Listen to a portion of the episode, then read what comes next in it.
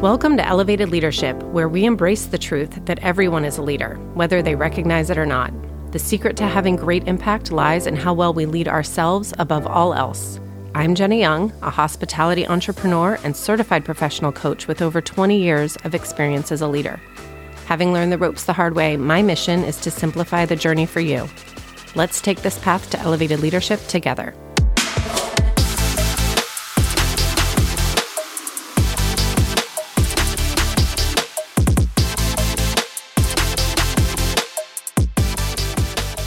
Hello, hello, and welcome. We are back again to elevate ourselves as leaders. And as always, I'm coming to this mic with you in mind. I work with different clients in various stages of their life, personally and professionally.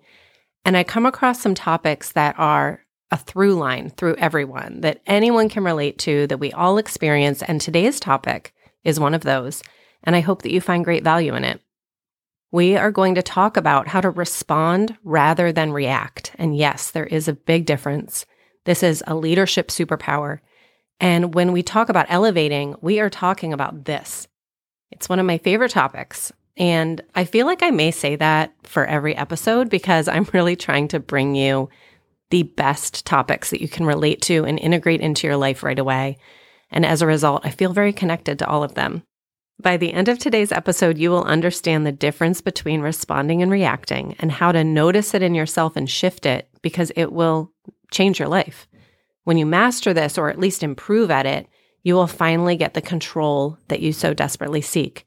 Because I talk to many leaders who are trying to get in control of situations or other people, but the real magic lies in gaining control of yourself and your own responses to what's going on around you.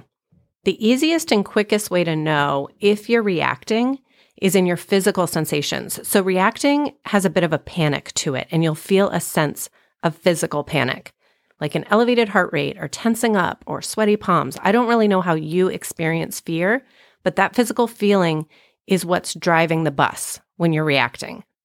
And what we don't remember is that feelings are temporary. And so when those feelings fade, guess what we do? We regret our reaction. And I know I can relate to this. I've done it many times. But you freak out, you fly off the handle, you have a moment, and then the feeling passes, as it always does, and we end up owing apologies and feeling like a jerk. Reacting has great value when your life is at risk, like fight or flight, but that isn't what we're talking about. We're talking about the times where life doesn't go according to plan and our ego decides that we've been wronged, or it tells us a scary story about the past or the future, and we react to the feelings that we are feeling. It's a very important note that reacting is focused on the fear of the past repeating or what could potentially happen in the future. Responding, on the other hand, feels physically calmer. Maybe you're not happy or the situation isn't ideal or joyous, but there's a physical calm and you feel in control. So responding is very focused on the present facts, not the potential feelings. Responding usually doesn't lead to regret because you're so in your body and you were doing your best with what you had. So it's really difficult to have any regrets about it. So as a recap, reaction has physical stress. It's based on feelings, and it's fear-based on the past and the future. And response has a physical calm. It's based on facts and solutions, and it's working with the present moment.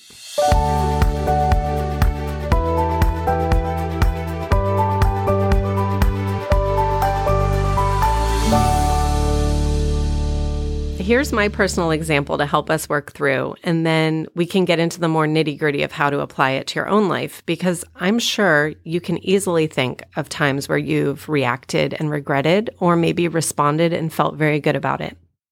But this past week, I was able to travel to Dallas to see my friend for her milestone birthday, and I was so excited. It was a great time. I met amazing people, and I even got to see my Enneagram teacher, Lisa, who is an angel. But I was flying out of Portland, which isn't my normal airport. That's about 3 hours from my home.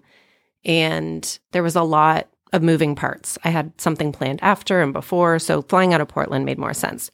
When I got to the airport, things were not flowing. I had checked in, but the lady couldn't find my name. My boarding pass wouldn't scan. It was really confusing, but I quickly learned that I had booked myself out of Bangor, which is my typical airport, instead of Portland. And this is so unlike me, but I've had so much on my mind. I've been doing so much, and obviously I screwed up. It happens.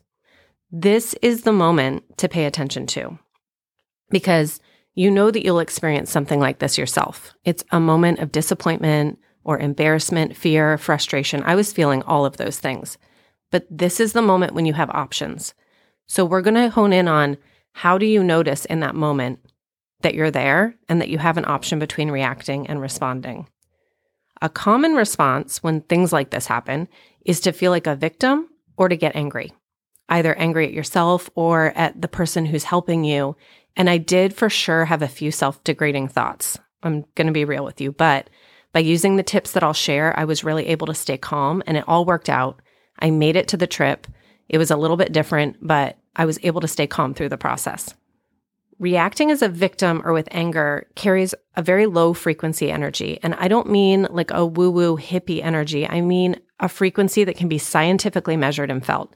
It's a low frequency energy, and it's called catabolic energy. This is a term you may hear me use a lot. Catabolic energy is scientifically proven as energy that breaks down and creates the need for fight or flight. And catabolic energy, it's low vibration and it's destructive. Sometimes you need catabolic energy. If you're in danger or you're grieving, being in this state is helpful and necessary and encouraged. But often we are in a state of catabolic energy when it's not life or death. It's simply something that didn't work out. And you tap into the fear of maybe the past repeating, or what the person behind you is thinking, or not making it on the trip, or. There's so many different ways that it could go wrong. But here are 5 steps that you can take in those moments, like the predicament that I was in the airport. The first tip I have for you is to create a pause. The moment that you notice, oh, this is what Jenna was talking about on Elevated Leadership, create a pause. The difference between a reaction and a response is a pause. So if you can create a pause by taking a deep breath, or maybe asking a question, getting more facts, asking for a moment, when you consciously create a pause, you will almost definitely be able to respond. The second step, building off of that, is to take a breath and relax your body. If I've said it once, I'll say it a million times. If you don't have a relaxed body, it's difficult to have a relaxed mind. You have a lot more conscious control over what your body's doing than what your mind is doing. So I recommend to people, in that moment where you're feeling the tension, relax your shoulders, relax your jaw. Just pay attention to relaxing your body, and you'll find that your mind relaxes along with it, because they are connected. So the mantra here is relaxed mind, relaxed body. This is a very simple step that you can take. And you can even say, okay, just give me a minute. I want to calm down before I move forward. There's no shame in that, but it does take awareness to notice that you're in that state and that you want to take a pause. Step 3 is to focus on the facts and not the feelings. This can be more difficult for some personality types. I totally understand that, but everyone can practice it. You can always gather more facts by asking questions. And I'm not saying to not feel feelings, because I was feeling feelings in that moment, but I was also focused on getting more facts so that I could find a solution. So I was asking questions like, how do you think this happened? Or what can I do to help? And I was very focused on asking questions so that I could have more facts and I could tap out of the feelings that were making me feel that inner panic. And that leads us to the 4th step, which is to focus on the solution rather than the problem. In my scenario, this sounded like me asking the woman, what options do you see available for me? How can I help to expedite the rebooking? And I even said, do you want me to step aside and wait on hold with them while you help another customer? Wallowing in the problem was the most useless thing that I could do. And the final step or tip I'll offer is to find gratitude. And stay with me. I'm not trying to be cheesy here, but at this point, you have a relaxed body and you're focused on the facts.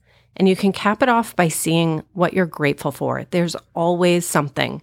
Sometimes I'm grateful for the opportunity to practice something that I heard on a podcast. Sometimes it's that dire that I need to reach for that.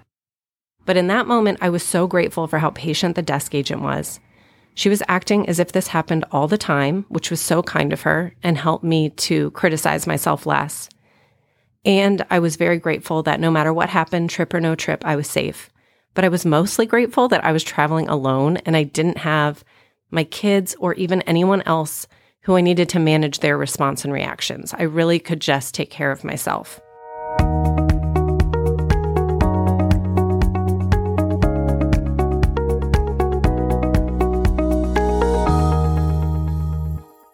So these are some tips, and there, of course, are many others to get you started.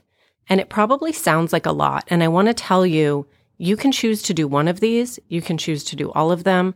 Doing something will lead to improvement, and you get to decide what works for you and what doesn't work for you. But I'm really interested to hear if you try any of these and if you see an improvement in helping you to respond rather than react.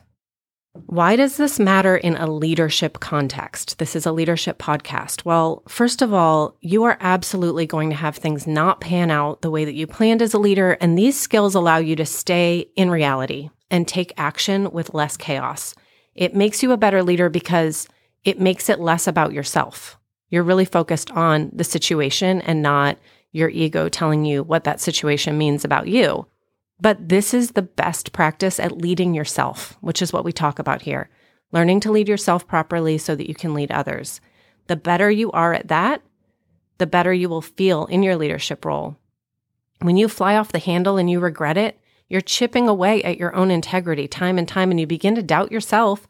But also, if you're doubting yourself, other people will as well. Finally, although this list could go on for a long time, the best leaders are not rooted in fear. This is what we talked about in episode 1. Why? Because fear is catabolic, and catabolic energy keeps you stuck or even moving backwards and working against your own success. Reacting is fear-based, so you can follow the trail to see why fear-based reactions work against you as a leader. Think about your favorite leader of all time. Maybe you worked with them directly. Maybe they were a teacher or someone who you've admired from afar, or they are in the public sphere. Would you classify them as someone who generally reacted or responded when struggles came their way? It's not hard to see that learning to respond is a leadership superpower. The takeaway is that you really have options in these moments. How you respond to what's happening is fully dependent on the lens that you're looking through. You control your body, you control your thoughts, and you control the lens that you're looking through, and I'm here to remind you of that. I hope that this gave you very tangible advice to work with, and I'm planning to bring some guests onto the show. So if you know anyone who I should reach out to, please send them my way. I'm on Instagram at Elevated Leadership, and my website for email is elevatedleadershipgrowth.com. Please reach out with what you think, what you would add, ideas for topics and guests. Let's connect. And of course, your 5-star reviews and subscriptions to this podcast make a huge difference, so thank you in advance. Thank you to my producer, Mike Perlman, my creative collaborator, Allison Schenk, and Swan Studios for this podcasting space here in beautiful Bar Harbor, Maine. I'm Jenna Young. Keep leading with purpose.